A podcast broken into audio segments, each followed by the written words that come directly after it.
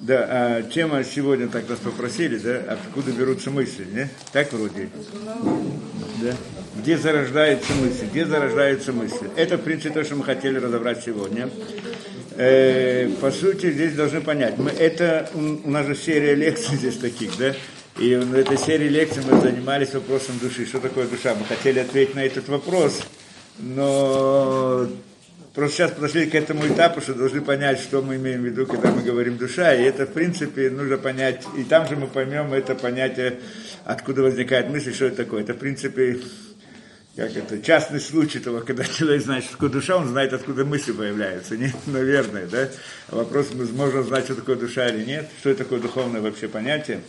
И, но до сих пор вот целый ряд лекций, просто мы очень долго и ну, нудно объясняли одну, одну идею – и с разных сторон, что мысль, что, что мысль, да, мысль человека, как бы там ни было, откуда бы она ни пришла, но в мозге она зародиться не может.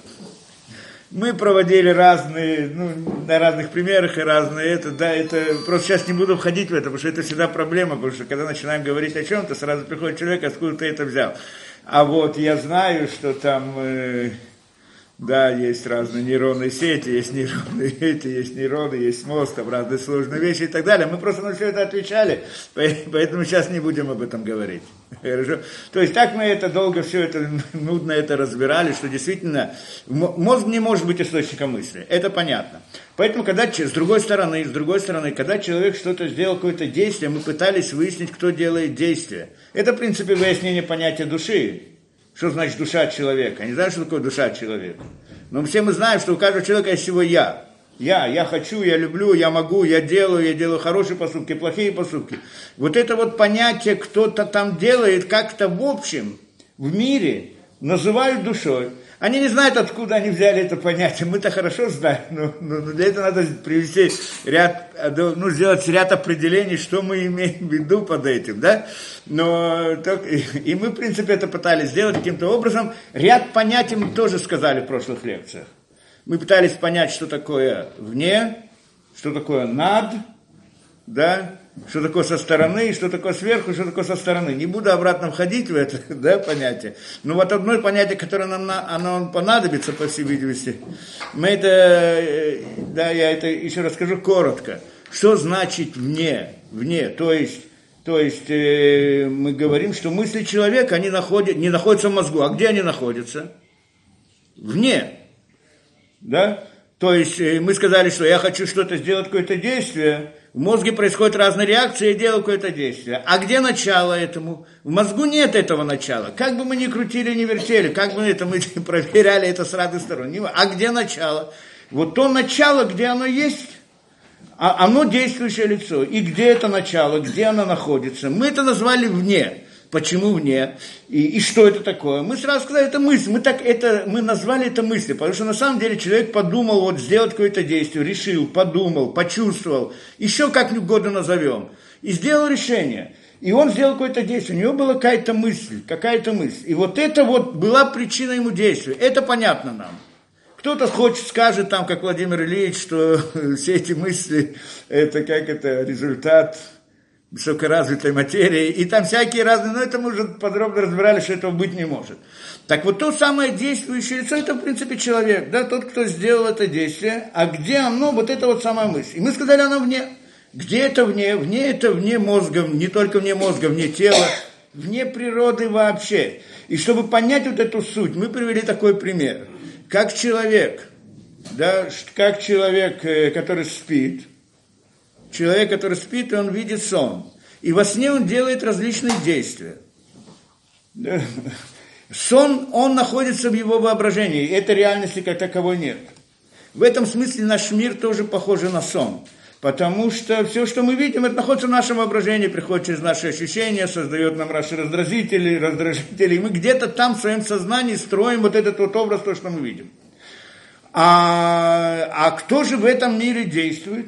Точно так же, как со спящим человеком. Этот пример мы разобрали. Он, может быть, тому, кто первый раз это слышит, кажется непонятно, но мы это подробно разобрали, почему мы к этому именно таким образом относимся. А, и вот, а вот тот, э, кто же там вот этот спящий человек, он видит сон, он же делает какое-то действие. Действие оно нереальное, потому что она в этом воображении. Но действие это он делает, он что-то хочет, он что-то любит, он переживает, он делает какие-то... Вот эти вот все его переживания, где они находятся? Они не находятся внутри, внутри его сна, в том мире, который, где находится его сон. Там они не находятся. Они находятся вне него. То есть, где вне него? Да, человек-то спящий, он находится вне этого мира, который, да, его сон. То есть его сон находится в мире воображения, а он сам реальность, как человек, правильно? И у него, у него есть эта, эта мысль, и оно делает, и вот он что-то делает, он что-то думает, и вот что-то решает, и он что-то делает. Вот эта его мысль находится вне его сна. Точно так же мысль человека, она находится вне мира природы, что мир природы, он как бы сон, назовем это упрощенно, правда, да, но это то, что, действительность, которая строится воображение человека, как мы это объясняли не один раз, да. Бесседер. И это значит, и вот эта вот мысль, эта мысль, она делает действие. Вот этот человек, он, значит, он делает действие, и, как мы сказали, это всегда связано с мыслью, каким-то образом. И здесь мы должны, значит, начать разбирать, что это такое, что это за мир мысли. Вот этот вот, это не только он мыслит о том, мыслит о другом, есть много разных мыслей. Надо, во-первых, определить и понять, что это такое. Да, чтобы понять, откуда они выходят, нам еще надо понять, что это такое за эти мысли. Как они делают действия, мы, по-моему, в прошлой лекции в конце объяснили, как они делают действия, как они входят внутрь мозга в этом мире. По-моему, мы немножко коснулись этого на прошлой лекции. Но, но как бы то ни было, вот это вот, это то, что находится в ней человека, это мысль, оно действующее лицо в мире природы. Так мы, так мы сказали. Теперь, все это, все, что мы до сих пор говорили, не все, но вот, вот эти вот понятия, что, что, мне, что мысль и вот это действующее, действующее лицо обязательно должно не может, должно находиться вне человека, не может находиться внутри человека, не может находиться внутри его мозга, не может находиться внутри его природы. Это понимание, к нему мы можем прийти в результате обычных нормальных философских рассуждений. И так мы это сделали. Мы не приводили какие-то там свидетельства из чего-то, да? Хотя у нас, конечно, есть, но мы их не приводим. Мы просто рассуждением пришли к этому выводу. С позиции философского решения. Тот, кто... И очень можно построить две концепции. Одна концепция говорит, что есть только природа, мир и все, и сознание рождается внутри и так далее. Можно сказать вторую концепцию, что есть природа, мир, а сознание и мысли находятся вне этого мира, вне, вне этой природы. Можно взять две концепции такие. Первая концепция, она проблематичная сказать, что там, э, ну, с философской точки зрения, есть много, что значит, против, э, что значит проблематично. Никто ничего доказать не может научно. Научно ни то, ни другое доказать невозможно. Да? Наука здесь не, не, не это философия. Но, но как мы оцениваем какую-то концепцию? Как? Она не должна быть противоречива внутри самой себя. И не должна утверждать вещи, которые противоречат разуму. Если теория, какая-то концепция философская говорит какие-то вещи, которые противоречат обычному разуму, то я тогда говорю ему, подожди, докажи. Если твоя концепция не противоречит разуму, а соответствует с тем, что ясно понимается, я не должен приводить доказательства. Что я должен приводить доказательства, я, я это так понимаю.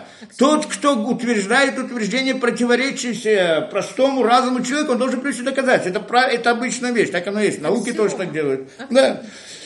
Теперь, и э, а, это одна вещь. А другая вещь, внутреннее противоречие самой концепции. Так вот, наша концепция, которую мы построили вот в течение этих, да, философскую концепцию, что на самом деле не может быть э, мысли, не может находиться внутри мозга, вся эта, да, не может находиться там. Эта концепция, можно ее построить, и она не противоречива внутри себя и не противоречит разуму, а наоборот соответствует тому простому разуму, как мы это понимаем в мире. Мы тоже привели. Ну, на этом философия заканчивается, то, что мы сказали. Тот, кто хочет сказать, подожди, а что это? Что это мысль? Ладно, есть, допустим, что вне мира, вне мира природы, вне человека, вне его, вне его мозга, есть какая-то действительность, мысль, что это действительность сама по себе, которая воздействует на мозг, на человека, приводит его к действию, решает и так далее. Хорошо, допустим, что это так. Ну что это такое? Во-первых, кто-то мне скажет, докажи это.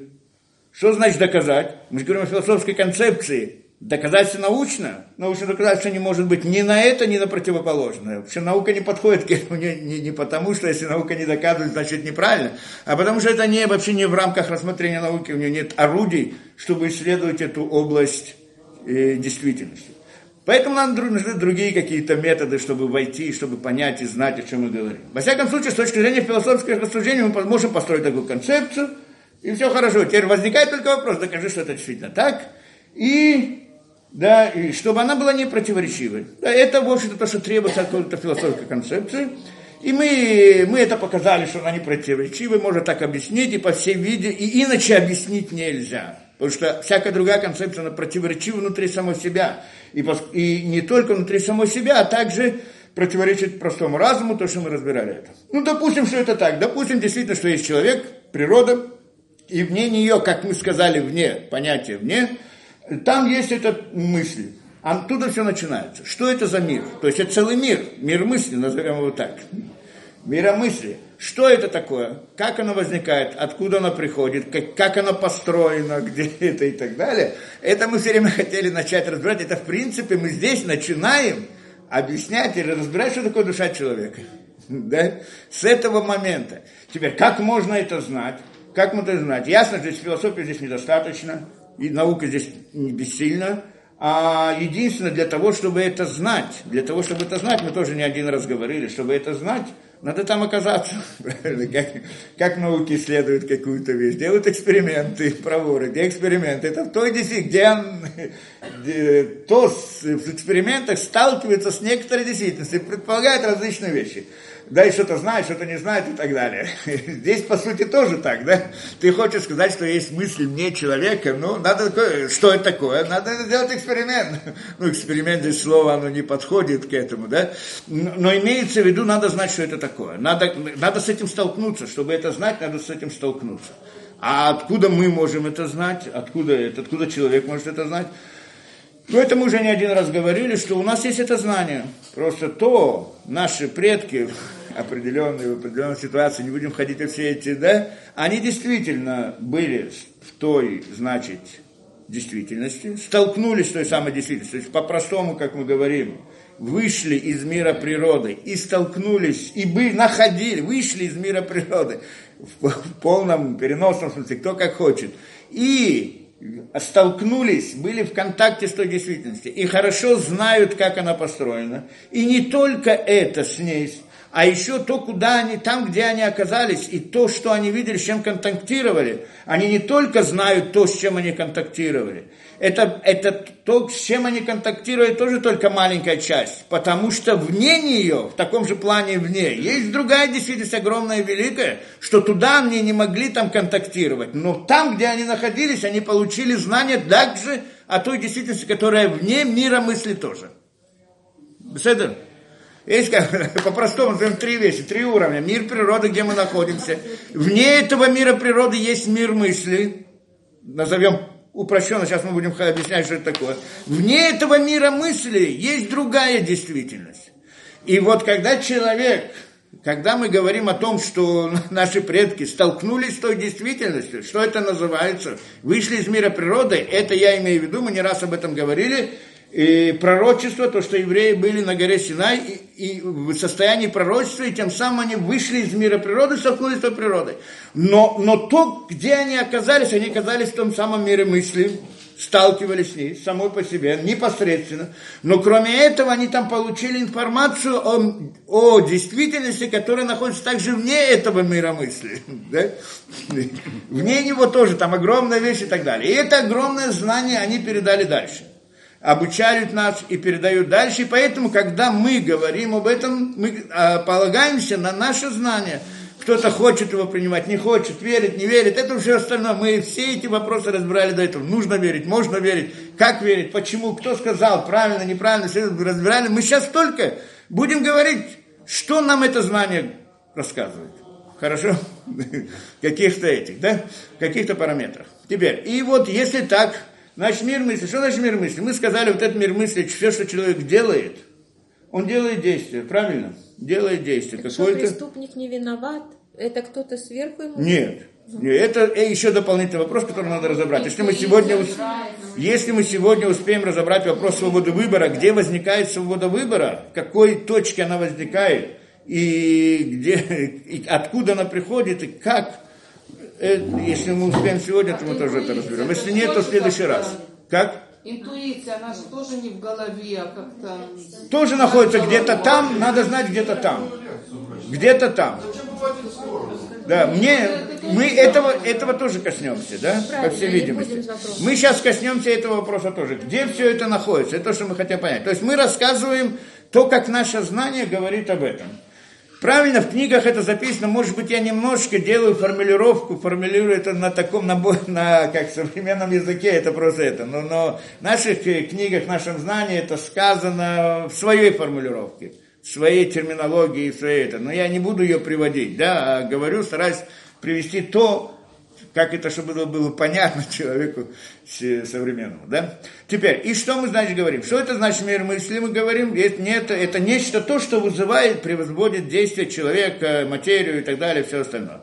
И мы там также сказали, что должно быть две действительности. В этой мире мысли есть две стороны. Одна, как мы сказали, я, я человека, то есть нечто, набор мыслей, скажем, который приводит к действию человека. Это поступки человека.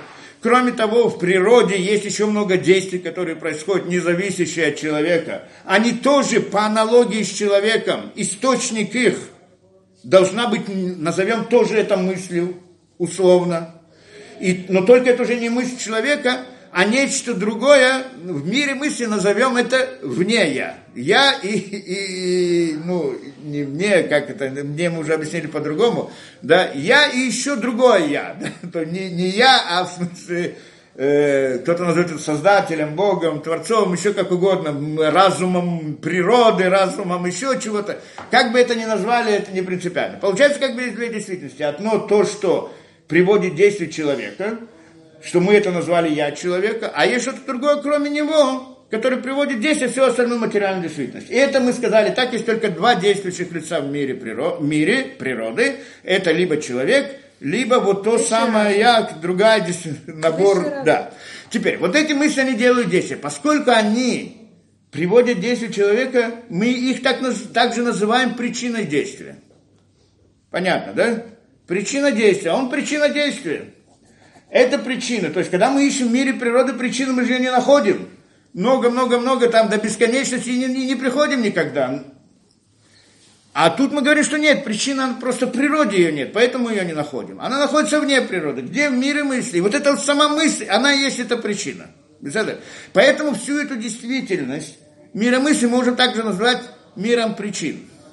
И тогда мы определим человека как совокупность причин для поведения человека. Все, что он делает, есть разные причины, почему. Почему на это, за это здесь он рассердился, здесь ему что-то понравилось, здесь еще что-то. Все это где-то из мира мысли, и он делает действия. И там есть набор вот этих вот разных, его назовем, мыслей, или набор мыс... причин. И всю вот эту совокупность причин, назовем это вот это совокупность причин для действия человека, и вот ее мы называем душой человека.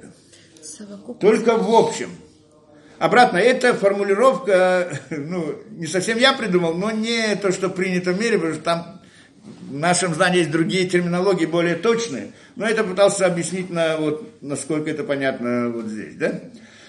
Получается, значит, вот это, это есть душа. Что такое душа человека? это та совокупность причин, которая приводит человека к действию.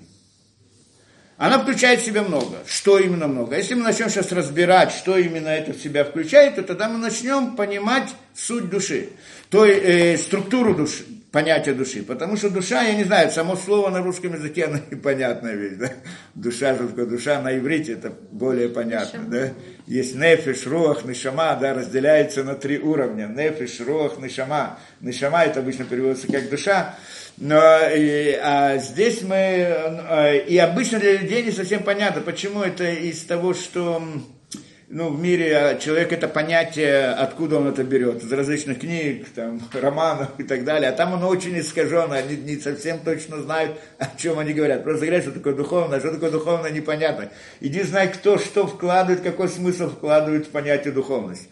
Но мы объясняем вот эту нашу точку зрения, что такое понятие духовности, даем ему четкое определение – это совокупность причин для поведения человека. Скажем, человек, когда мы говорим о поведении о человеке, духовная сторона человека, назовем это духовная сторона человека, или духовная сторона мира, мира природы, что это совокупность причин всему тому, что происходит в мире природы. Кто-то назовет это Богом, назовет это разумом природы, назовет это еще как-то, не принципиально. Да? Это можно назвать причинно-следственная связь? И обратно, когда мы говорим в понятие причинно-следственной связи, надо здесь быть осторожным. Потому что люди обычно понимают причинно-следственную связь в том, как мы это смотрим в мире. В мире, как мы в мире, э, в науке, как принимается в науке. Есть один предмет, толкнул другой предмет, тот толкнул третий предмет и так далее. У нас есть причинно-следственная связь. Да? Мы о такой причинно-следственной связи не говорим. Поведение. Почему? Это передача, мы когда-то подробно разбирали эту вещь, что, а, и, а это само по себе иллюзия. Когда мы говорим о причине, это не является ни один из факторов, там не является настоящей причиной. Он передает причину, как мы говорим. Но мы говорим более того, не только он не является фактором причины, ни один из, каждый из них передает причину, а не является сам причиной. Более того, в принципе, воздействие между двумя факторами не оно приводит к результату в конечном. Ну, надо это объяснять, не хочу это входить. Но мы, когда говорим о причине и следствии, совсем по-другому. Причина это создателя, а следствие это созданное. Это что мы говорим. Как мысль делает действие. Не было действия. Мысль пришла и сделала действие. Пришла, да? Мысль сделала действие. Мысль здесь создатель в этом смысле, в каком-то смысле. А действие это порождение этого. Оно возникло, оно родилось. Это называется причиной следствия. В этом смысле мы говорим о причине следствия. Это совсем другое то, что принято вот в мире, в науке и так далее. Там другие, другие да, другие терминологии, другие понятия просто, да? Говорим о других понятиях.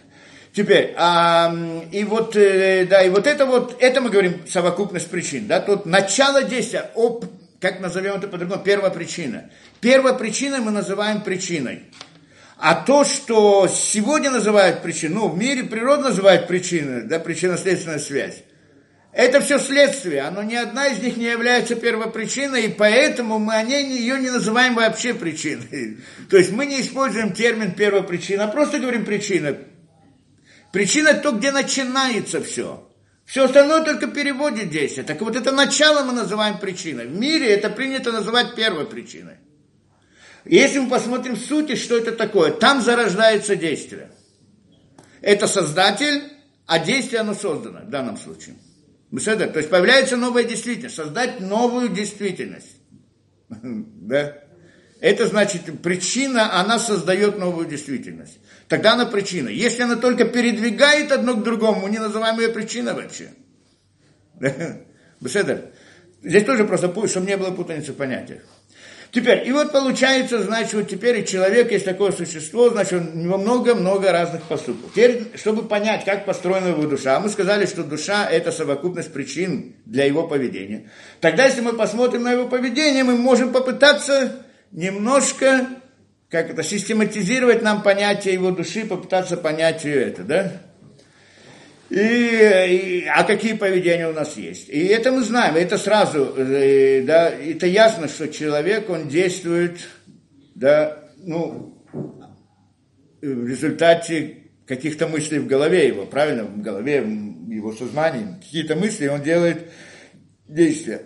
Какие действия и какие мысли? И есть много разных вещей. Попытаемся понять здесь, разделить все это дело. Например, человек просто ощущает боль укол, уколол палец. Уколол палец, он ощущает боль, правильно? Ясно, что палец сам по себе не болит физически. Палец это молекулы, молекулы не болят. Что болит? А? Нервы. Голова спокойна. Нервы тоже не болят, это, это клетки, нервы это клетка, несколько это атомов, молекул, что они могут болеть, как они могут болеть? Боль, она возникает в сознании человека, где-то там в сознании человека. Ощущение боли, просто возьмем ощущение боли. Это явно не, ну кто-то скажет там движение таких атомов, других молекул, передача от нейронов к нейронам и так далее. Не будем в это входить, мы об этом говорили, это, это несерьезное объяснение само по себе. Есть где-то в сознании человека это ощущение боли. Теперь, вот это вот ощущение боли, мы назовем это мыслью или нет? Кто-то да, кто-то нет, да, в каком-то смысле. Но вот это вот ощущение боли, оно может его привести к какому-то действию, да, в результате. Есть действия, иногда, как это, действия человека, они разделяются тоже на разные. Есть просто автоматические действия рефлексы различные и так далее, действия, которые человек не осознанно их выполняет. Мы не про эти действия говорим. Почему? Поэтому, потому что это действие, причина их находится в природе его телесности. Природа его телесности, для них есть своя причина. Это мы сказали то, что есть вне я человека еще что-то. Бог, разум, всемирный и так далее. То есть то, что тело человека функционирует, там есть разные, у него много разных кровеносной системы. Явно это не, а, э, это вроде там что такое, явно это не человек подумал, чтобы кровь у него пошла отсюда сюда, и она приходит. Да? Явно не зависит от него. Это не его действие, не его поступок. Это действие природы. Кто за это ответственен, тоже ответственен мир мысли, но другой, не я человека. А то, что мы сказали, вне него. Да? А вот то, что от я человека зависит, это, это его осознанное действие. Может быть, не на сто процентов осознанное. И сейчас мы начнем это разбирать. Так вот, значит, э, да, есть у человека, да, сказали боль. Или различные другие телесные ощущения. Человек голодный, чувствует там голод, чувствует это и так далее. Различные телесные ощущения. В как... Где они находятся? В мозгу они не находятся. Значит, они находятся где-то вне этого, да, в сознании. Что это в сознании? Назовем это мыслью или нет? Принципе, мы можем назвать это условно мыслью. Это, в общем-то, самая нижняя часть мысли, которая называется телесностью. Тот, кто хочет сказать э, термин, это то, что называется нефиш. На иврите, да? Нефиш. Нижняя часть души человека. То есть вся телесность, все ощущения телесные, которые есть у человека – э, да, это вот эти вот, они тоже приводят к какому-то действию, да или нет, не сами, может быть, не, да, вопрос каким образом, но вот эти вот, назовем это тоже, что они относятся к какому-то миру мысли, но хотя на самом деле это не то, что мы обычно понимаем под мыслью, да, но это как бы нижняя часть мысли так назовем, нижняя, тоже надо понять, есть нижняя часть, верхняя, средняя и так далее, да, понимаем, что нижний уровень? Нижний уровень, да, самый нижний уровень, то есть какое-то проявление, внешнее проявление мысли, скажем так. Есть какое-то в сознании находится человеком, боль, ощущение какое-то, да, и так далее. Вот это сознание, и человек, мы это не раз говорили, сознание человека, сознание человека, мы тоже не раз говорили, где, что такое сознание человека. Сознание человека – это внутреннее осознание своей мысли, в общем-то. Как мы говорим, сознание человека, оно может быть на двух уровнях. Мы это когда-то говорили. Человек, значит, кушает колбасу. Рассказывали это все. Человек кушает колбасу. И он, о чем он думает? Ни о чем не думает, он сейчас поглощен в колбасе, он за, занят, он ощущает ощущения – наслаждается вкусом, да, колбасы и так далее. Он это, сейчас его, он, э, у него, он не думает никаких философиях, ни о каких этих и так далее. Сейчас его сознание находится полностью на уровне нефиша, то, что мы говорим, на уровне физиологии, не знаю как, на уровне нефиш. животный уровень. Живот, живот, это, а, на, на русском это называется животная душа. Животное. животное это что называется животная душа. То есть тоже в каком-то смысле мысль, но это не совсем то, что мы обычно понимаем под мыслью, да, животная душа. Но это какое-то ощущение телесное и так далее, да? Кроме этого, может быть, что человек читает книгу и тоже кушает колбасу. Но он колбасу даже не чувствует. Он сейчас находится где-то в мире, в мире вот этих событий, которые происходят в книге с героями и так далее. В мире вот эти, да. И он сейчас находится в своем воображении, вот он что-то там представляет, да? Что это такое? Это называется, это в принципе второй уровень души, называется эмоциональная сторона души. Рог.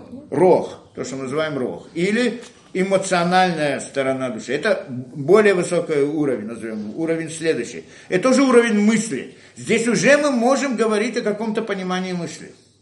То есть, ну, как бы, это тоже вопрос, если это, где там мысль, что такое мысль. Но когда человек видит различные образы, да, мечтает, видит это, да, какие-то ну, образы различных э, да, ситуаций, которые он себе представляет, переживает и так далее, все это его эмоциональные переживания. Это называется мыслью или не называется мыслью? В каком-то смысле можно назвать это мыслью. Но это не мысль, когда я решаю задачу по геометрии, правильно? Там другая мысль. Или когда я делаю какое-то решение, там другая мысль. Или когда я думаю сделать какой-то поступок добрый или неплохой, это другая мысль. А может быть, в каком-то смысле связано с этим. Это вот, да, тоже надо понять. Так это хорошо кушать и читать? Я не говорю, мы сейчас не говорим, а что такое хорошо. Мы говорим, мы говорим, что тогда созна... у, у человека есть, у человека есть и то, и другое. Вопрос в данный момент, где находится его сознание – что такое сознание? Это осознание своего мира мысли. То есть я в своем сознании, когда вижу какую-то, когда переживаю, потом меня спросят, расскажи, что, о чем ты переживал. Я могу рассказать картины, которые я видел в своем переживании. Могу объяснить и рассказать, правильно? И вот почему. Потому что я могу это видеть. Где это вижу? Не глазами, но я вижу внутри себя вот эти вот свои переживания, это свой внутренний мир эмоциональный. Вижу, могу рассказать о нем. Когда я могу рассказать? Когда мое сознание находится в нем. Когда я кушаю колбасу, я не знаю, что у меня нет никаких этих, да, понятно. То есть мое, а, а мир этих эмоций нет у человека, когда он кушает колбасу? Есть. Тоже есть. Только в данный момент этот мир находится вне его сознания осозна, осознание, или как это, осознание своего состояния в данный момент, мы это называем сознанием. И оно может перемещаться в двух, на двух уровнях. Либо на уровне животной, да, нефиш, либо на уровне эмоциональной. Что это называется рог. Кроме этого, у человека есть другое. Это, это мы сказали, это уже два уровня души мы описали в каком-то смысле, да? Э, нефиш и рох, да, животная эмоциональная сторона человека. Это эмоциональность называется выше, это называется ниже. Почему выше и ниже мы уже разбирали в прошлый раз, когда объясняли термины выше и ниже. Это не в физическом смысле. Да, всегда это говорили, что, что выше, она, мы говорили, это, это называется, это причина, то, что ниже, это, это создатель, это создано. Там еще, и то ли не, не до конца, потому что надо больше разбирать это, но не, приблизительно, да. Теперь, кроме этого, есть еще мысли у человека. Да, не буду говорить, он, ну, скажем, да, скажем, человек делает расчеты различные, инженер делает расчеты. Где это находится? Да, это уже другое. Это не эмоциональное состояние человека. На первый взгляд, во всяком случае. Правильно? Делает расчет, решает задачу по геометрии, по, по, по математике или еще что-то, делает какие-то решения, там, засудить кого-то, не присудить и так далее, и так далее. Делает ряд решений. Где это находится? Вопрос. Есть еще, я вам скажу, это вопрос, мы пытаемся на него ответить. Есть еще ряд мыслей. Например, человек сталкивается с, да, э, ну, мы так это говорим, как это, в, Да. Вопрос, ну, мы это говорим утрированно, но на самом деле это очень глубокие вещи. Вопрос морали человека. Сделать хороший поступок, скажем так. Да, ну, ну, на самом деле, сделать хороший поступок это не просто так. Человек это, он, не, не просто я там вижу человека, скажем, несчастного, бедного, мне его жалко, и тогда я хочу ему помочь. Конечно, хороший поступок, правильно? Но вопрос, откуда он приходит? Откуда он приходит? Ясно, что в каком-то смысле он, он приходит из хороших мыслей. Но кроме этого, это, это что? Он просто видит человека, который несчастный, и это, это само по себе пробуждает его эмоциональность. И тогда он хочет ему помочь. Почему? Потому что ему жалко. Получается, что в этом смысле корень этого поведения тоже находится в эмоциональности. А может быть не так. Может быть, что у него это не вызывает никакой эмоциональности, но он с точки зрения своего сознания, разума, понимает, что я должен сделать этот добрый поступок. Это совсем другая вещь. Как это у меня э, знакомый был, да, знакомый, там э, два еврея, один ненавидит другого, постоянно борются, воюют и так далее, страдают, да, за, ну, да, значит, спорят всегда и так далее. Но когда когда вот один из них попадает в беду, первый, кто идет им на помощь, тот, который его ненавидит. Спрашивает, почему ты это делаешь? Ты же его ненавидишь. Правильно я его ненавижу, но это другое дело. А я хочу сделать митцву. Я хочу сделать хороший поступок, ему нужно помочь, это и так далее. Он еврей, я ему должен помочь. Это есть у меня такое осознание – что я должен это сделать. Был бы кто-то другой, я бы сделал бы другому. Но это дал наказал. То, что я ненавижу, это одно. Другое, это то, что я хочу это сделать не потому, что он у меня вызвал жалость. А потому что сейчас возникла такая ситуация, где я могу проявить свою индивидуальность, то есть свою идею морали. Это другая мораль совсем. Источник этого действия не исходит из эмоциональности, исходит из другого места. Поэтому часто люди путаются и приходят говорить хорошие поступки, плохие поступки. У животных тоже есть хорошие и плохие, правильно? Иной раз собака может делать, иной раз такие очень хорошие поступки и так далее. Да, ну, приводят мне примеры, мне один, сколько примеров я наслышался с, с собаками, что какие удивительные вещи они вытворяют. Действительно, много интересных вещей, как они помогают своим тем хозяевам или там и так далее, спасают людей и все прочее. Но, но на самом деле у них в чем суть? А даже при всем, допустим, что она делает какой-то там поступок это, да, явно, что она это сделает, это доброе дело тому, кого она любит, или то, к кому оно как-то привязано, или есть какая-то связь.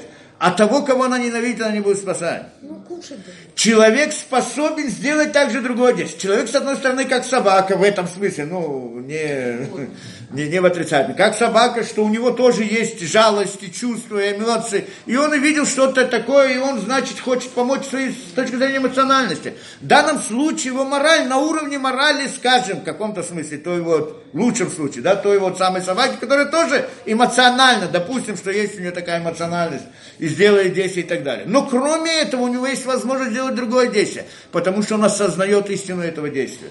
Потому что он осознает, что так он должен сделать. Потому что он делает это с позиции разума, а не с позиции своих ощущений. Рационализм. Да, не рационализм, это, это осознание разума. И вот это вот осознание разума мы называем третьей стороной души человека. Это называется разум. Разум или это нишама? Это нишама это нишама. То есть есть у нас нефиш, рох, нишама. Три уровня в душе человека, каждый из которых включает в себя много разных, не, много разных деталей. Каждая из этих деталей, она является причиной для поведения человека. В его животной стороне есть много разных, голод, боль, еще что-то, да? Его эмоциональной стороне различные переживания, такие, другие, третьи, хорошие и плохие – Хорошие и плохие разные, они приводят к действию человека. А есть также разум человека, его осознание, что так надо. Откуда он взял это, отдельный разговор. Может быть, это тоже должно дать на это ответ. Откуда он взял этот, эти принципы. Но те принципы, которые есть в его сознании, в разуме, и он действует в соответствии с этими принципами не потому, что он это чувствует, он этому, да, а потому, что он так это осознает, Тогда это, это третий уровень, в принципе, уровень разума. Это мы называем уровнем разума. То есть, если вы заметили, мы не назвали уровнем разума э, способ, вычислительные способности человека, решение задачек и так далее, а именно поведение человека в рамках морали. Это идея разума. Действовать в соответствии с разумом. Это, что мы называем человек разумный. Не, как мы говорили. Разумный человек это не тот, кто правильно мы, тот, кто разумно мыслит. Разумный человек тот, кто себя разумно ведет. да? Потому что разум, он является для него источником действия. Да? Если человек делает из-за выгоды. Да, Мицу, вы говорите, он его ненавидит. И, и, и, не, если делать это, это эмоционально. Это эмоциональное действие. Ну, конечно, он, ну, ему, он хочет что-то заработать, получить. Может быть, делает хороший поступок. И, может быть, за это ему полагается уважение и награда и так далее. Но надо понимать, что это уровень не тот, это не, это не нашама. Это уровень с эмоциональностью, правильно? Беседа? Теперь, что это за разум? Что это, э, что это за разум? Это другая действительность, находится вне, вне, как это, вне рох, да, вне эмоциональности человека. Три уровня у души человека. Нефиш, рох, нишама. То есть животная душа, эмоциональная душа и душа разума. Это мы называем душой.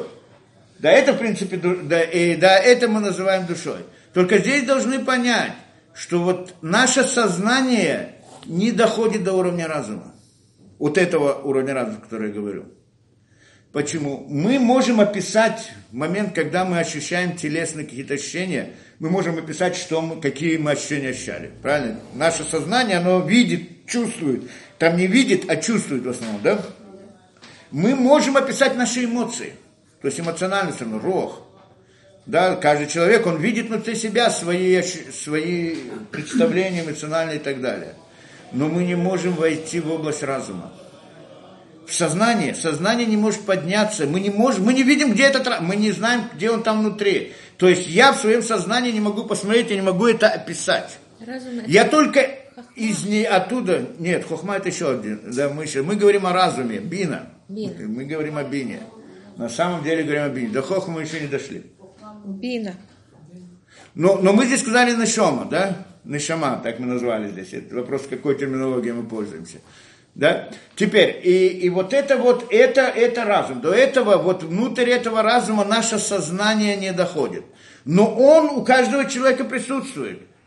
Мы там понимаем какие-то вещи и приходим к какому-то выводу. Спрашивает, почему ты делаешь так, потому что я так считаю нужным. Откуда ты взял это? Как ты к этому пришел? Ну, что-то он может объяснить из внешних вещей. Но, но, но как у него это решение там работает, он не знает.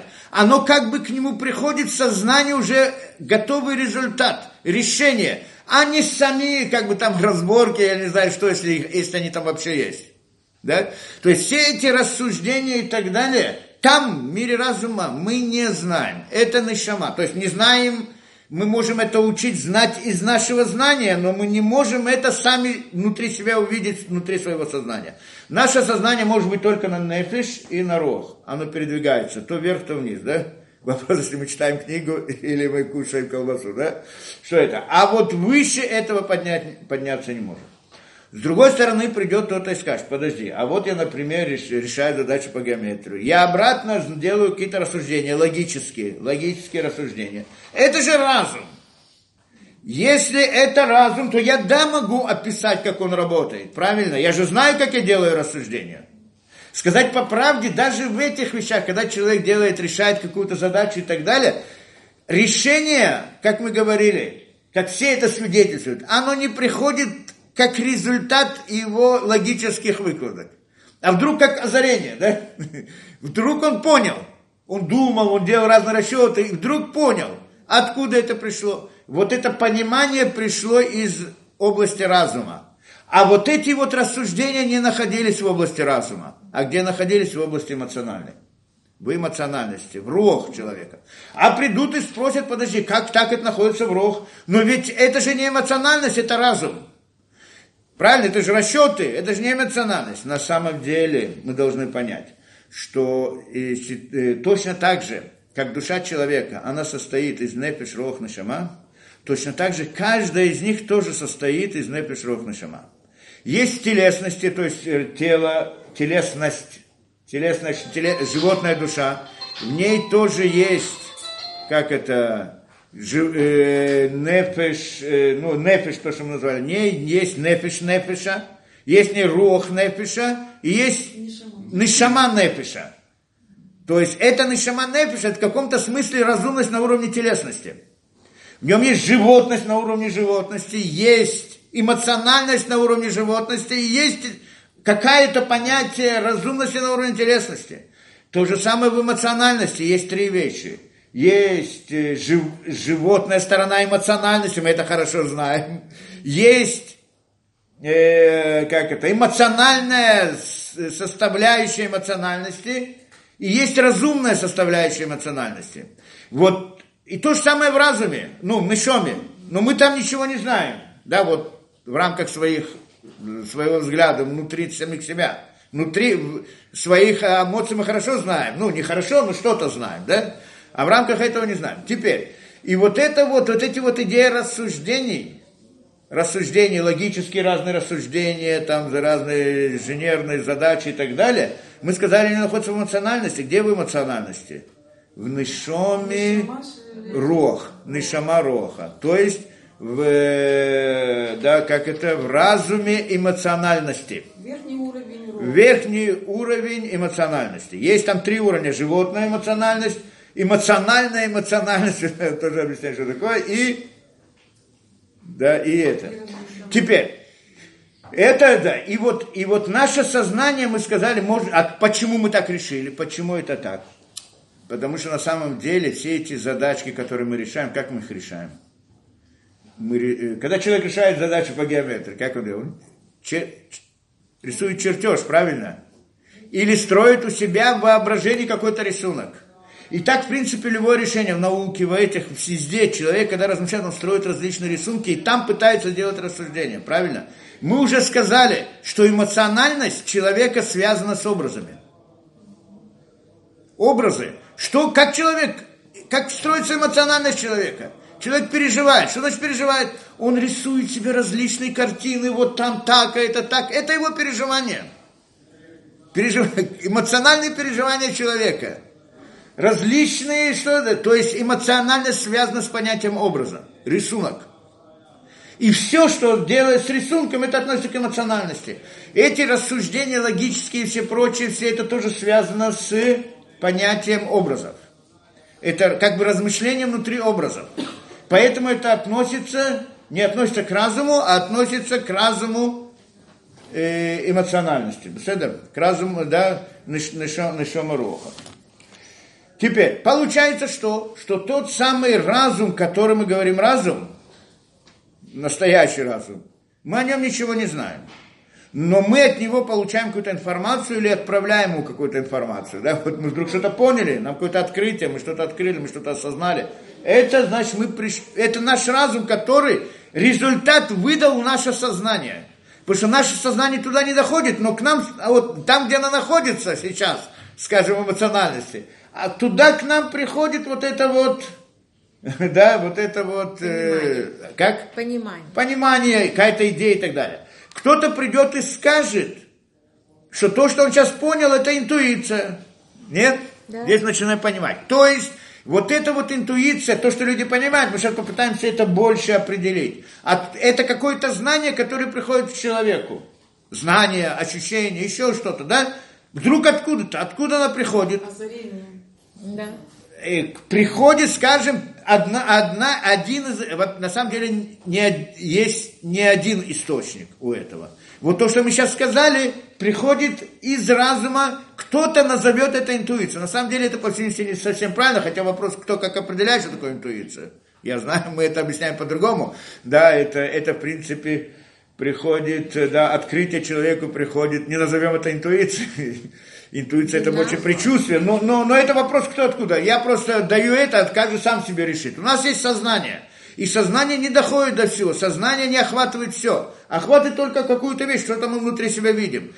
То, что приходит к нам откуда-то в сознание, кто-то называет это интуицией, кто-то называет еще чем-то, только в это сознание информация может прийти из нескольких источников. Один из источников, то, что мы сказали, это вот из, из разума, потому что там у нас нет туда вообще сознание, туда не поднимается, но какой-то результат оттуда приходит к нам, и тогда мы можем что-то осознать, да, что-то что понять.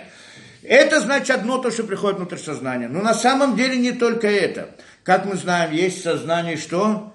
Сознание это значит мы, э, да, скажем, наш мир эмоциональности, то есть все наши рассуждения в большинстве находятся в мире эмоциональности. Потому что в мире телесности, то, что мы сказали, в животной душе, там тоже нет образа, в общем-то. Ну, что там есть? Ощущение. Я люблю, я наслаждаюсь. Это, он даже не рисует какую-то картинку. Потому что кар... он еще не доходит до уровня образов. То есть там нет уровня... До уровня образа нужно подняться в эмоциональность. Там есть какие-то вот... Хорошо. Что это хорошо? Он же не рисует. Понятно, да? У него мысли даже образа нет никакого. Что-то есть какое-то ощущение, да? Но мы тоже назвали как бы нижней частью мысли. А вот само по себе, по сути, идея образов, это, это область эмоциональности. Там все, там все образы. Все образы, все рисунки, все представления и так далее в этой, в этой стороне души. Да, в этой. Но и, и наше сознание, мы можем в нашем сознании что-то увидеть, что-то узнать, какие-то вот наши ощущения, переживания и так далее. Но иногда приходят нам еще какие-то результат каких-то ощущений и переживаний, которые мы не видим в своем сознании. Что это значит?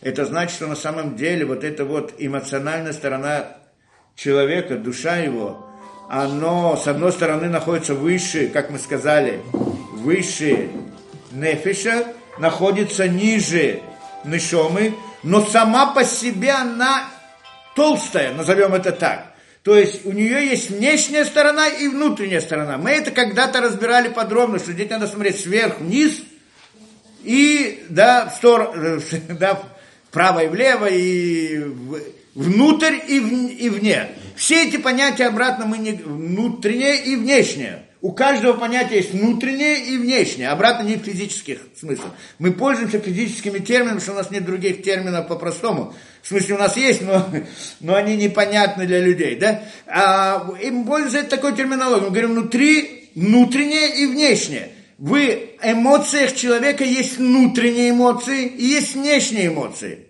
Что это точно, как разделить внутреннее и внешнее, мы когда-то разбирали подробно, не будем сейчас ходить, да? Но, в общем-то, когда мы говорим здесь о внутреннем и внешнем, мы это хорошо знаем, что наше сознание схватывает, схватывает, видит внутри себя только внешнюю сторону наших эмоций, а не внутреннюю. Понятно, да? Мы только снаружи смотрим, на своя эмоциональная сторона вели, она большая. И то, что мы видим в своем сознании, только ее внешнюю сторону, а не, а не внутреннюю. Иногда из этой внутренней стороны приходят позывы в внешнюю сторону, и тогда мы их видим в своем сознании. Вот, вот это кто-то назовет интуицией, это более правильно. Да? Получается, что вот это вот то, что приходит в сознание человека, может приходить сверху, из разума, не совсем это интуиция, но я не знаю, кто как называет, потому что мы этим термином интуиция не пользуемся вообще, но, но тот, кто этим пользуется, вопрос, что он имеет в виду. Ну, Иногда приходит знание, идея, открытие, это приходит сверху от разума. Иногда приходят различные предчувствия, я не знаю, все что угодно, это приходит из эмоциональной стороны человека, но из глубины, там, где сознание туда не доходит. То есть получается, сознание может подняться от одного до второго уровня, на двух уровнях, и на этих двух уровнях оно охватывает только внешнюю сторону этой действительности, а не внутреннюю ее. Когда из внутренней приходит к во внешнее, приходит в сознание, и тогда мы, значит, ощущаем, мы вдруг осознаем что-то, почувствовали что-то и так далее, предчувствие, ему и так далее, да? Предчувствие это и, как мы сказали, да, это внутренний голос. Да, э, не, вот озарение. А? Да, вот, э, да, эти... Э, Предчувствия. Как вы назвали? Озарение. Интуиция, интуиция. Я бы здесь разделил бы тоже, просто разделить просто вопрос, что человек, каждый человек имеет, за, понимает под этим термином. Я бы разделил бы эту интуицию, или назовите по-другому, или назовите интуицию 1, интуицию 2, интуицию 3, я не знаю. Но в принципе есть вот в это, в это сознание иногда приходит информация из внутренней стороны эмоциональности. Иногда в это сознание приходит из внутренней стороны телесности тоже. И тогда, может быть, это назовем больше предчувствиями, а то, что приходит в сознание, может быть, назовем интуицией, а то, что приходит из разума, может быть, назовем открытием. Кто как хочет, но мы это уже, да, термина, это, все это, да, в условных названиях. Но есть как бы три эти вещи. Получается, что вот есть как бы внутреннее знание, где-то внутри, там сверху или, или внутри, а есть сознание, а сознание, оно значит внешнее. Это то, что мы можем увидеть внутри своих мыслей, да? внутри своего, это осознать, осознать, так и называется осознать. Беседа. Теперь, когда мы... И это знает человек. Он включает в себя вот три эти стороны. Мы в своем сознании видим только внешнюю сторону двух внешних, двух нижних уровней. Больше мы в своем сознании не осознаем, но оно есть и огромная. Каждая из них это огромная действительность. И все они причиняют действие. И поэтому э, приводит человеку к действию. И поэтому иной раз человек делает действия. Некоторые он делает осознанно, некоторые не совсем осознанно, некоторые совсем не понимает, почему он себя так повел и так далее, и так далее. Это приходит из различных областей души его. Как мы сказали, душа – это причина его поведения, да? Совокупность причин его поведения. И вот тогда она приходит, и тогда она делает, э, что-то мы осознаем, что-то мы не осознаем, что-то видим, что-то не видим. Но так это человек. И мы хорошо знаем, что так себя человек ведет. Вся его совокупность поведения, она такая непростая, да, иной раз очень странная. Мы, мы стараемся, и это, в принципе, наша задача в этом мире, как нам сообщили в том самом знании, что мы вот эту свою как это, совокупность причин для действия должны контролировать с позиции разума. Или должны подчинить разум. Как можно контролировать с позиции разума, когда мы до разума не доходим?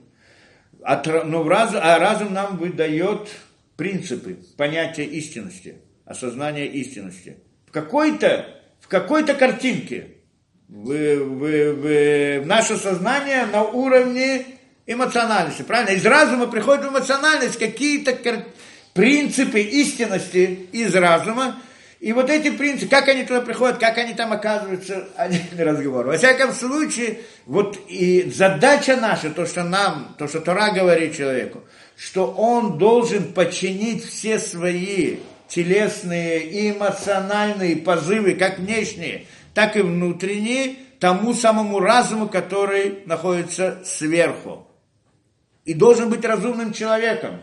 То есть, что значит разумным человеком? Вести себя разумно. Что это значит? Чтобы все его позывы, внутренние и внешние, они подчинялись то самому разуму. Какому разуму, который он же его не знает? Но те самые идеи, которые приходят с этого разума, которые они выводят. Как они приходят, один разговор, может быть, еще разберем. Беседа.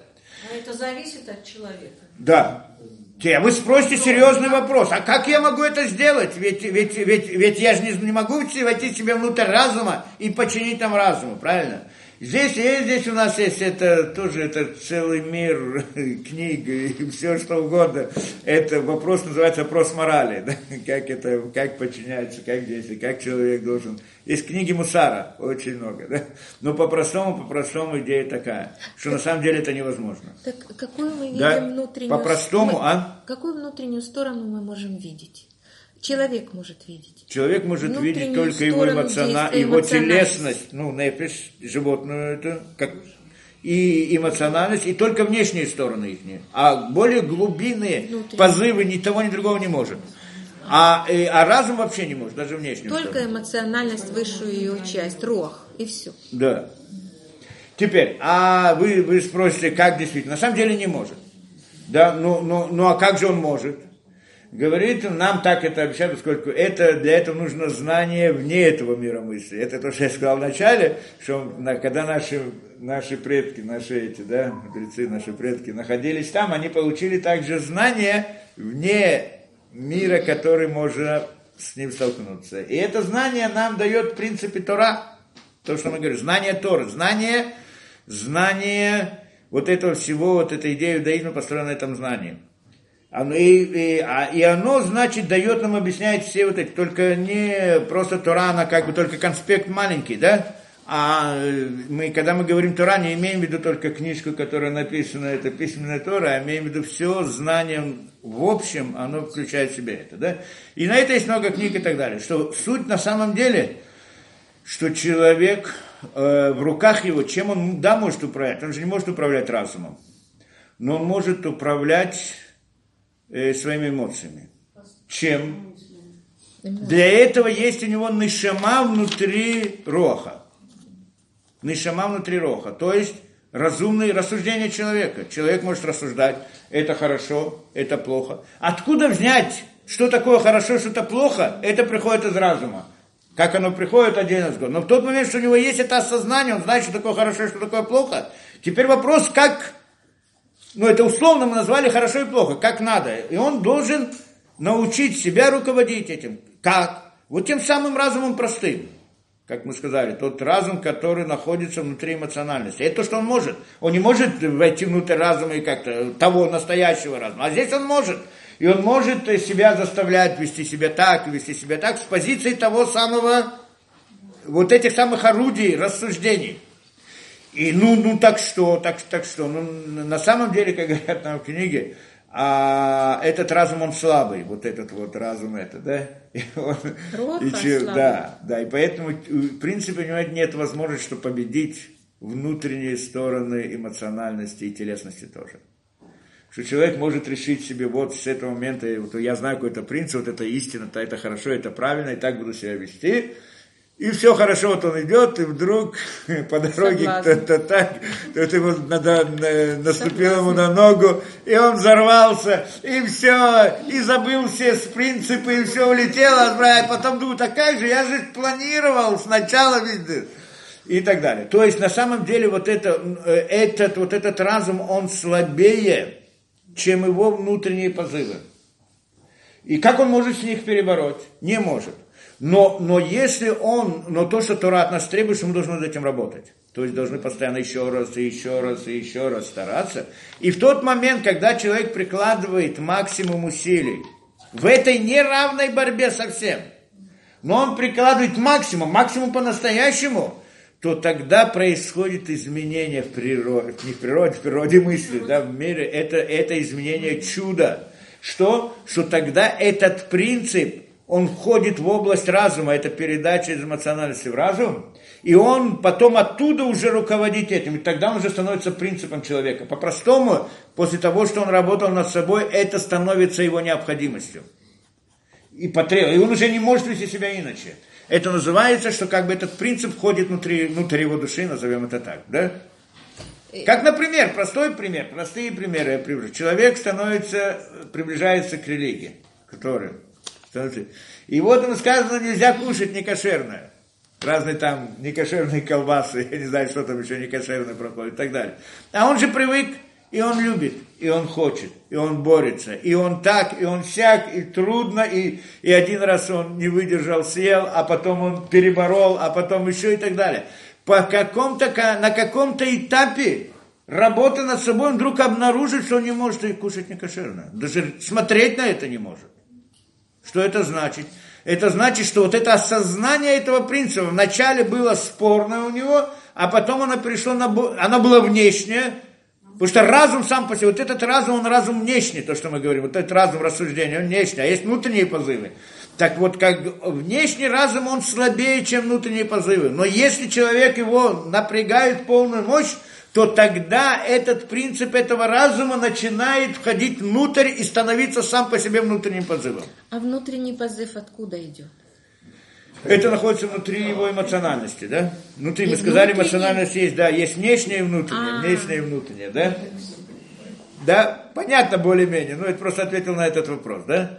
То есть это так, так оно, так оно работает. Нас обучают книги Мусара, и как это, и это в деталях, и многие разных что в принципе, и так оно происходит, мы этому идем в жизни, что так работает. Всякий, который немножко прошел это, он это видит очень хорошо.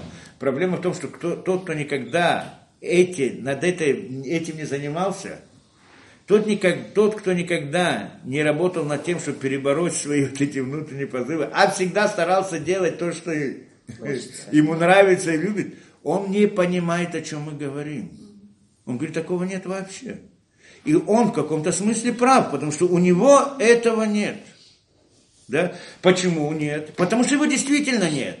Как оно появляется? Оно появляется путем чуда. Это в результате, это то, что нам обещала Торам, в том самом знании, что если ты будешь прилагать усилия, то это произойдет. Непонятно, как оно происходит. Никто не может понять, как это происходит. Но оно вдруг становится твоей частью. То, что до сих пор какой-то принцип, ты взял его себе на вооружение, только вот следовать ему, после того, что ты много над этим старался и работал, вот этими своими внешними силами, да, в какой-то момент становится твоей внутренней частью, твоей внутренней природой, сутью, и ты не можешь вести себя иначе. И тогда она там внутри, внутри, внутри она перебарывает другие плохие внутренние позывы. И так человек себя исправляет, должен быть лучше и лучше и лучше. Это, в принципе, работа человека. Да? Это работа в этом мире. Только вопрос, откуда он берет эти принципы, которым надо следовать. Это отдельная тема. Да? Теперь, и, да, и это, это сказать. Теперь, возникает здесь вопрос. Значит, значит, мы, же, мы же хотели разобрать, что? Мы же хотели разобрать вопрос, откуда возникают мысли. Да? Во-первых, должны понять, что такое мысли. Ну, немножко с мыслью мы разобрались, мы поняли, что такое мысль, да? На самом деле, то, что обычно люди думают, мысль, они не совсем до конца понимают, потому что мысль, когда человек начинает думать, что такое мысль, он, начинает, он, он путается. Подожди, а то, что я ощущаю, это мысль, а то, что я люблю, это называется мысль, не называется мысль. По-простому, вот, когда я решаю задачку, это мысль, это я понимаю. Когда я делаю рассуждение, идти направо, идти налево, это, это я мыслю, это я понимаю. А другие вещи, да или нет? Мы здесь приходим и говорим, что мысль – это вещь как-то многослойная, как сверху вниз, так и снаружи внутрь. Многогранная. Многогранная, многослойная и так далее. И поэтому дали хотя бы первое разделение этому, да, что это же э, мысль, э, ну, телесные ощущения тоже назвали это в каком-то смысле мыслью, нижней частью. Эмоциональные, эмоциональный человек, это явно мысли. Там находятся мысли, разные образы. Что человек мыслит? Он рисует себе что-то в образах так или так. Все его рассуждения построены на это. Это, что обычно люди понимают под мыслью рассуждают там и так далее. Кроме этого, есть мысль на более высоком уровне, что мы его даже не знаем, как, как его нарисовать. Но это еще большая мысль. Да? И оно то, которое действует и так далее. Это что назвали разумом. Не тот разум, который обычно люди понимают, разум, а другой разум, который нам дает от нас, требует действия, стремления к истине. Тот разум, который требует от нас найти истину, открыть, что правильно. Это тот разум, который дает человеку, не оставляет человека в покое. Тот разум, который заставляет человека приходить сюда на лекцию, который требует от него, а где истина? А почему? А откуда? Ты живи себе хорошо, работа есть, квартира есть, может, что ты должен идти, что-то искать. А мы видим людей, что они ищут. Идут какие-то религии, в какие-то секты, спрашивают, интересуют, читают какие-то книги. Сколько времени? Можно пойти в ресторан отдохнуть хорошо. А он какую-то книгу набрал, там какую-то по, что, как это сегодня, эти, эзотерику, или какую-то там индийскую, или еврейскую, или еще какую-то, и сидит, и работает. Что ты работаешь? Зачем тебе это нужно? Деньги на этом зарабатывай, никаких денег он не заработает. А зачем ты это делаешь? Что-то его толкает внутри, правильно? Что? Он не знает, что. Ну что-то есть. Вот это вот что, тот самый разум, это позыв с того самого разума. Только мы не, не охватываем не осознаем его. Да? Как его осознать? Мы можем его изучать. Изучать мы можем. Это то, что мы делаем, то, что делают, то, что много. Не только, это только начальная сторона мира духовности, а есть нам еще выше, чем этот разум. Мы, мы, мы еще до этого не дошли. Мы только, это на самом деле, это самая нижняя часть духовной действительности. Вот то, что мы сейчас рассказываем, включая это самый разум, это всего лишь нижняя часть, какая, насколько низко – насколько низко, если я вам скажу, если нарисовать всю духовную действительность в виде человека, голова, руки, ноги и так далее, ну, условно, да, все, все условно совершенно, то тогда вот это, когда мы начинаем говорить о нишоме, разум, это где-то ниже коленок этого действительно. Это сия, мира сия. Да? Э, мир, не, не, не мира сия. Мир Брия. Это Малхут. Как? Не, Брия. Не, Малхут. Не, Малхут вопрос, где Малхут. Мы не будем ходить в терминологию. Надо каждую вещь понимать, где и что. Так есть Малхут везде. Да, а, э, да но, но это где-то вот просто, чтобы соизмерение дать где. А выше этого есть огромнейшая действительность. Это выше разума мы говорим. Мы разум не можем осознать в своем сознании, тем более это, да? Но знание мы можем получить. Мы можем получить знание от того, кто это знает.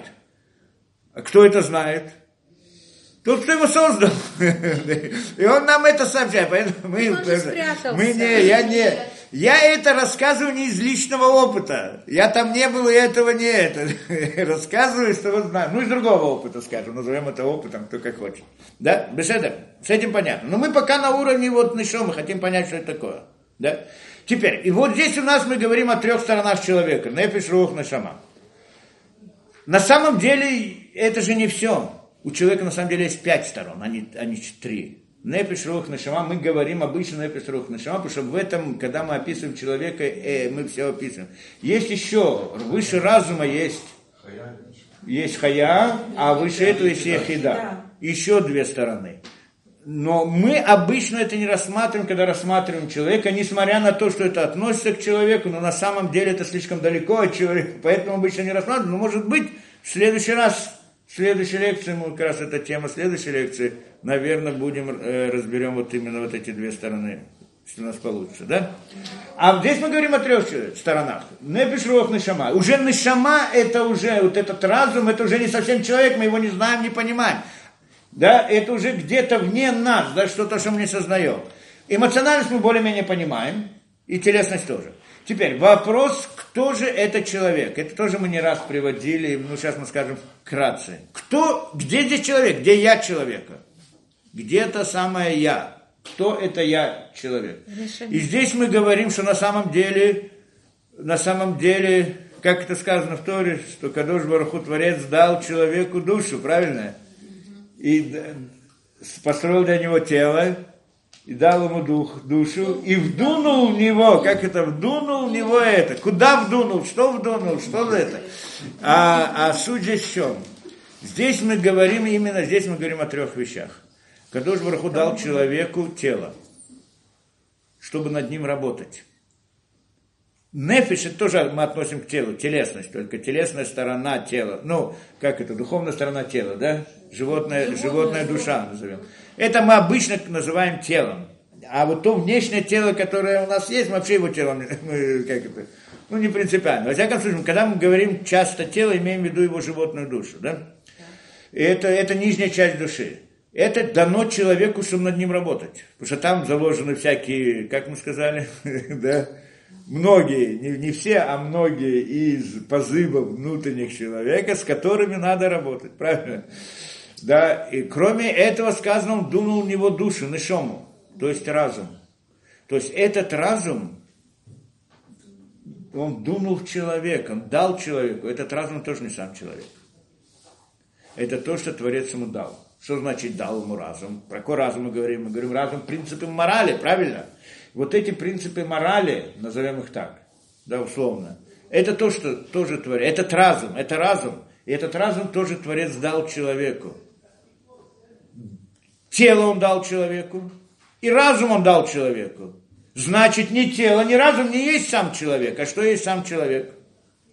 Тело и разум это что у него есть. Это то, что ему дали да, для работы. Нефиш дали, нефиш, тело дали, чтобы над ним работать. Разум дали, чтобы посредством разума работать. А кто же должен выполнять работу? Это на самом деле сам я человека. Это человек. Кто это? Это рух. Это то, что сказано, вдунул. Что значит вдунул? Душу дал. Вдунул, вдунул. Мешом он вдунул. Вдунул это, это рох.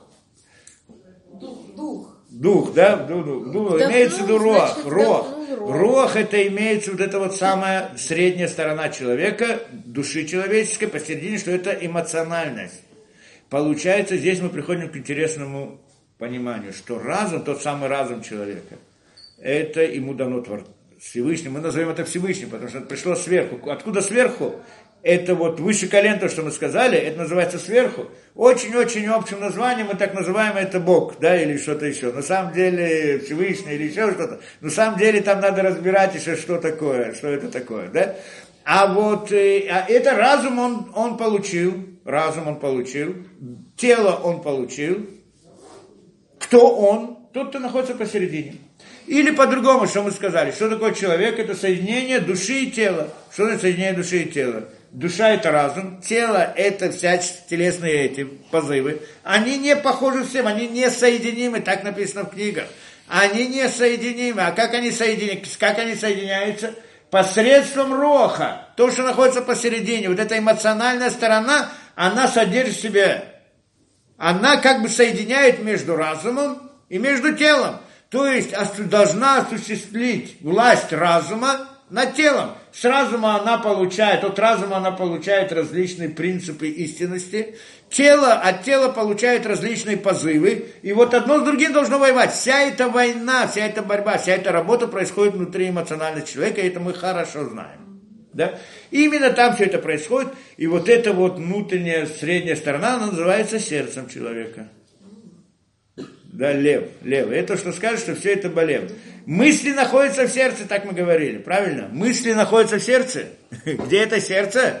Это вот эта его эмоциональная сторона.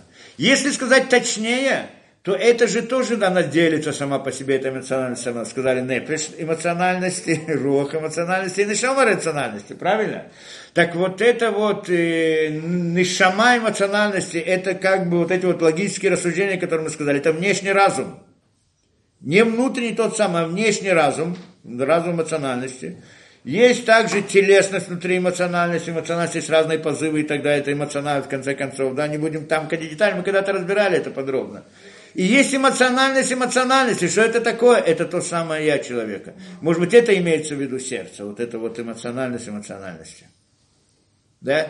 И это называется, там находятся разные, там находится борьба между тем, что сверху, между тем, что снизу, и человек здесь должен жить. Там у него есть свобода выбора, сердце? свобода выбора, про которую мы говорили, в сердце. Не в физическом сердце, а вот в этом. Это просто обратно. Мы назвали это сердцем, по примеру человека, как он построен, мы берем физические термины и используем для духовной действительности. Мы должны понимать, что это не в прямом смысле, а переносом, это только для того, чтобы ну, дать это, да? Только мы просто это этим пользуемся. сторона, да? Да, внутри человека. Это называется, это называется сердце человека, эмоциональность эмоциональности его, да? Где-то там, или кто-то назовет все эмоциональность. Это, брата, там вопрос, как к этому относиться. У нас нет цели разобрать э, все это, да, досконально все это, а только получить представление. Теперь, и вот это вот, и там, и вот это есть человек, я человека. Да, это я человек, кто решает и так далее. Поэтому я человека подчинено, поэтому мы говорим что? Что человек в большей мере существо эмоциональное, чем разумное. Поэтому поведение человека, поведение человека, оно в основном эмоциональное. Оно всегда эмоциональное. Даже когда с позиции разума, оно тоже эмоциональное. Даже когда позиция разума, как разум воздействует, разум сам по себе ничего не может сделать действие. И в принципе тело тоже не делает действия. Как разум делает действия? Он посылает человеку позывы внутри поиска истины, требования и так далее. И тогда разум, и тогда эти позывы, они воплощаются в его эмоциональности какие-то образы, какие-то рисунки, какие-то стремления, правильно? И тогда он хочет, он хочет стать умным, хочет стать большим, он хочет, я не знаю, что он себе думает, в результате этого хочет и так далее. Есть у него телесные позывы, которые тоже приходят в эмоциональность. Какие-то телесные, какой-то недостат, не достает человеку там чего-то, каких-то элементов в теле. Так у него возникает голод. Что же голод? да, не дозает голод. Вот это вот у него вдруг возникает ощущение, что ему хочется покушать, нарисовал себе какую-то курочку, что он хочет, воображение и так далее. То есть то, что его толкает к действию, всегда эмоциональность. Ну, обычно, может быть, если говорить о телесности, там тоже есть какие-то вопросы, да, но эмоциональность то, что толкает его к действию, правильно? Это его я. Вот там собраны все эти, да, оттуда все начинается. В общем-то, это на самом деле то, что приводит к поведению человека, его эмоциональность. Откуда и начинается его эмоциональность? Что оказывается внутри эмоциональности? Там может оказаться что-то снизу, то есть из телесности, а может оказаться что-то сверху из разумности. И вот что из них победит? И это мы видим человека, внутри есть борьба постоянно, то он хороший, то он плохой, то он так, то он так. То есть внутри его сердца происходит эта вот борьба и человек, и, и, и требуется от него. Вот так он был специально создан, так Творец его создал, как сказано, вдунул ему душу где-то в тело. Для чего? Чтобы он переборол и сделал себя человека правильного, да, как надо. Это значит, подчинил э, позывы, раз, телесные, эмоциональные, различные позывы внутренние, подчинил их разуму. Только разум сам по себе он до него не доходит, но ему во внешний его разум, в разум эмоциональности приходят позывы из разума настоящего, и вот он должен их починить. Посредством этого он должен работать над собой, как мы рассказали. Работая над собой, в конце концов, он внутри себя делает природу, то есть истину, тот принцип истинности, он посредством работы над собой, стараний, этот принцип становится его как бы внутренней сутью природы. Это значит, он себя изменил. Это его задача. Сначала в этом, потом в этом, потом в этом, что-то. И то. Вся жизнь заключается, вот вся жизнь человека крутится вокруг этого.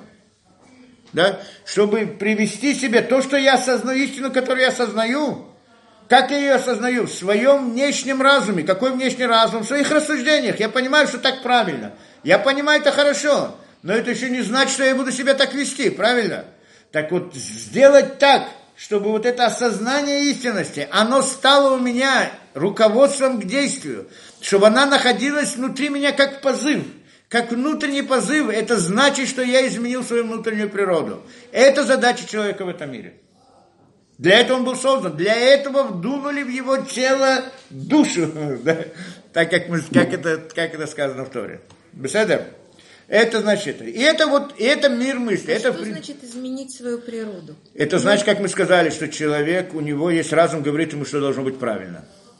Каким-то Но образом, природу да? человека Стремление. нельзя изменить. Можно, это можно изменить. Вопрос, значит не может, заходите другой вопрос, другой, здесь отдельная тема. Мы просто, мы же находимся в 20 веке, правильно? Не знаю.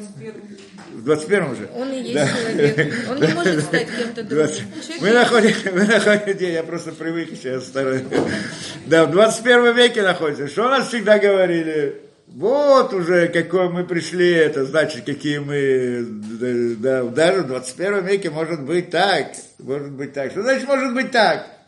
Чем отличается 21 от 20, 20 а 19 Люди стали лучше, умнее, знают больше. Что знают больше? Там развились технологии и так далее. Люди, мы знаем, если мы смотрим на людей древности и смотрим на людей сегодня, невозможно сравнить людей современных с людьми древности. Ни по уровню, ни по возможностям, ни по непониманию, ни по осознанию. Почему? Мы становимся это. И теперь, Те лучше. на, конечно, не лучше, вопрос лучше. Лучше или лучше, или хуже. Те выше, то есть больший потенциал. Потенциал был намного выше. Тот, у которого потенциал намного выше, возможность, духовных возможностях, он может быть очень хорошим или может быть очень плохим.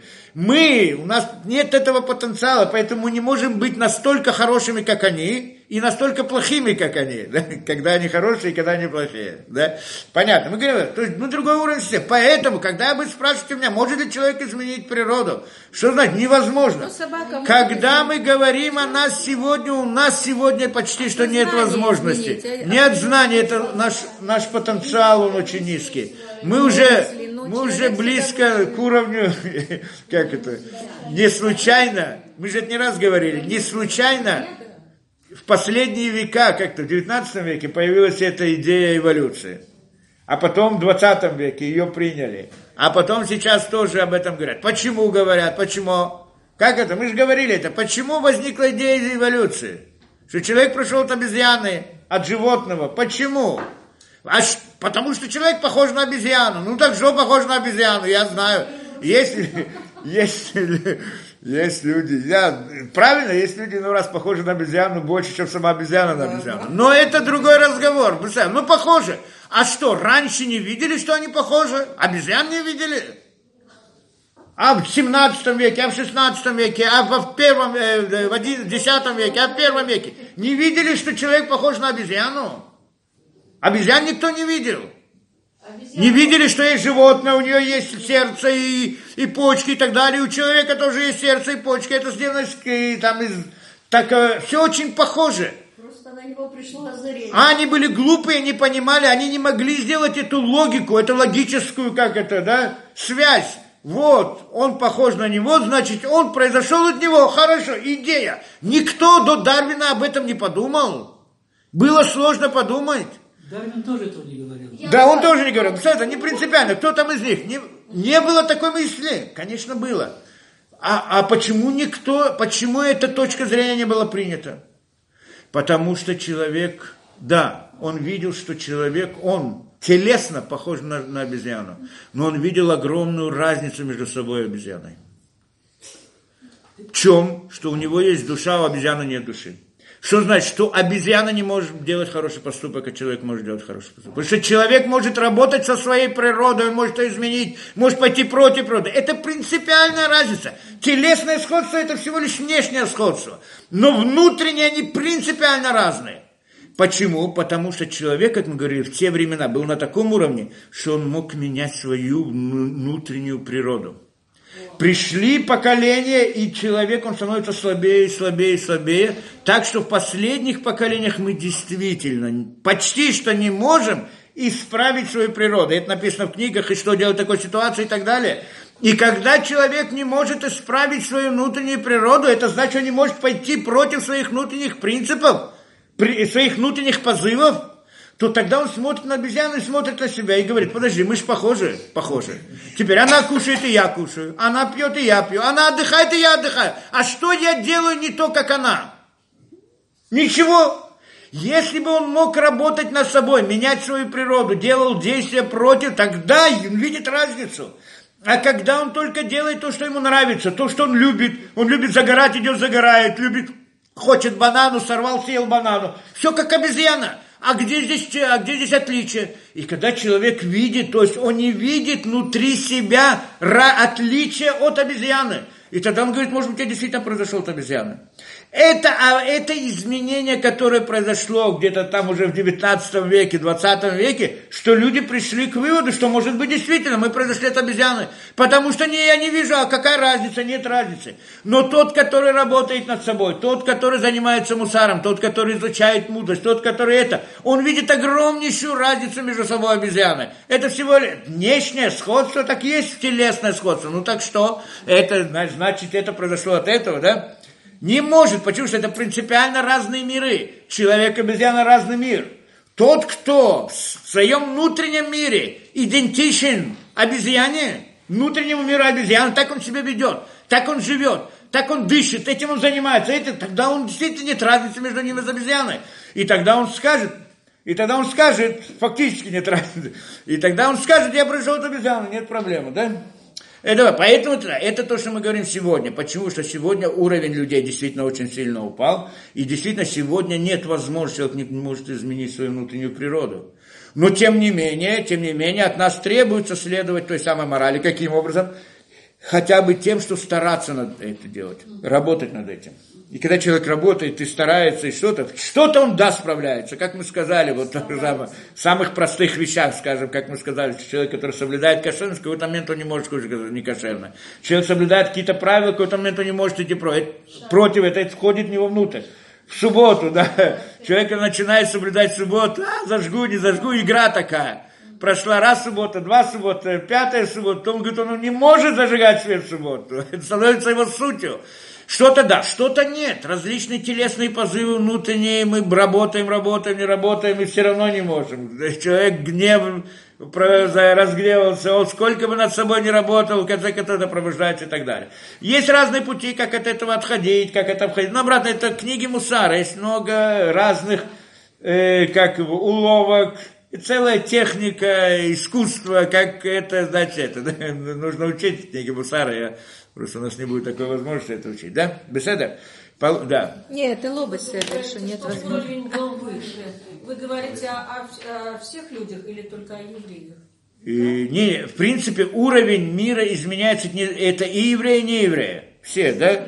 В, в древности были евреи на, на огромном уровне. И, и не евреи были, были великие философы и так далее. Были среди них великие праведники, были великие злодеи. Ну и те, и другие были великие. А у нас, значит, на другом этом, да? Ну, а нормы морали были совсем другие. Не было морали. Нет, что значит норм? Не, мораль, она всегда, это была борьба вокруг морали. Оно идет так же, как и сегодня. Просто и в те времена уровень большой, это не значит, что он праведник. Уровень большой, это значит, что наоборот, он либо большой праведник, либо большой злодей. Это, а Ецерара, он всегда есть Ецерара, а позывы плохие всегда позывы. Вопрос, как он себе их объясняет, как он их формулирует, как он и так далее. То есть люди те, тех времен также у них была баба, кто-то говорил, мораль нам не нужна, а кто-то говорил, мораль нам нужна. Е, мораль, присутствие морали не зависит от уровня человека. Человек может быть очень на высоком уровне и иметь мораль, быть моральным и быть аморальным. И человек может быть на очень низком уровне, быть моральным и аморальным. Просто мораль, она в каждом из них, она по-другому проявляется, но на, на его уровне. У каждого есть уровень определенный, и мораль тоже на, на том уровне. Но это не значит, уровень не говорит о том, если он моральный или аморальный. Он может быть на каждом уровне и так, и так. Да, и там бы, и в те времена тоже были среди евреев, и среди неевреев были и очень хорошие люди, были очень плохие люди, как и сегодня. Только Когда они были очень плохие, то сегодня очень плохие не доходят до, до уровня зла, которого они были. И наоборот, те, которые были очень хорошие, сегодня очень хорошие не доходят до этого уровня. То есть потенциал уменьшается, это люди становятся слабее, намного слабее. Мы просто открыть книги, мы открыли. Тот, кто занимается еврейскими книгами, ему это ясно, как с детства, как это, читает Талмуд, читает разные еврейские книги древние. Та мудрость, которая там записана, то знание, которое было у этих людей, то, как они учили, то, как они понимали, когда он это видит, он не представляет, как может это вообще в голове охватить. Мы сегодня только что-то э, пытаемся что-то понять. Они этим жили, этим рассуждали, это понимали, они знали все наизусть, у них все это было в голове. Знание, которое мы э, с трудом можем охватить какую-то книжку, листок из книги можем неделю учить, а для них эта вся книга находилась в их голове. Да, это вопрос уровня. Как к лучшему, как к худшему. Да? Не, не принципиально. Беседер? А вот э, вопрос. На горе Синай люди были выведены из этого мира, да? Да. И им дадено было вот это вот понимание, да? И все-таки они сделали золотого Ну, тельца. конечно, ну, а, а, все, это отдельная тема. У нас есть несколько лекций, объясняют, правильно, интересно, сама по себе тема отдельная. Очень интересно. Но это уже целая лекция. У нас есть лекция, они у меня на сайте есть и так далее. Теперь, а, а вопрос, значит, все-таки один я хотел сказать. Откуда же приходят эти самые мысли? Мы рассмотрели только весь мир мысли, как он в общем, в общем. Откуда же это приходит? Это приходит с уровня извне. Там уже нету понятия разума. Там мы приходим к понятию мудрости. Извне или Что это такое, это отдельная вещь, отдельная тема, может быть, в следующий раз разберем. Я не Это знаю, не как, внутреннее понимание, а внешнее. где, что именно. Разум, а различия между разумом и мудростью надо разбирать. Я думаю, да, можем закончим. Мы шесть- Спасибо Да, достаточно, думаю, мы Было разобрали, да? Спасибо.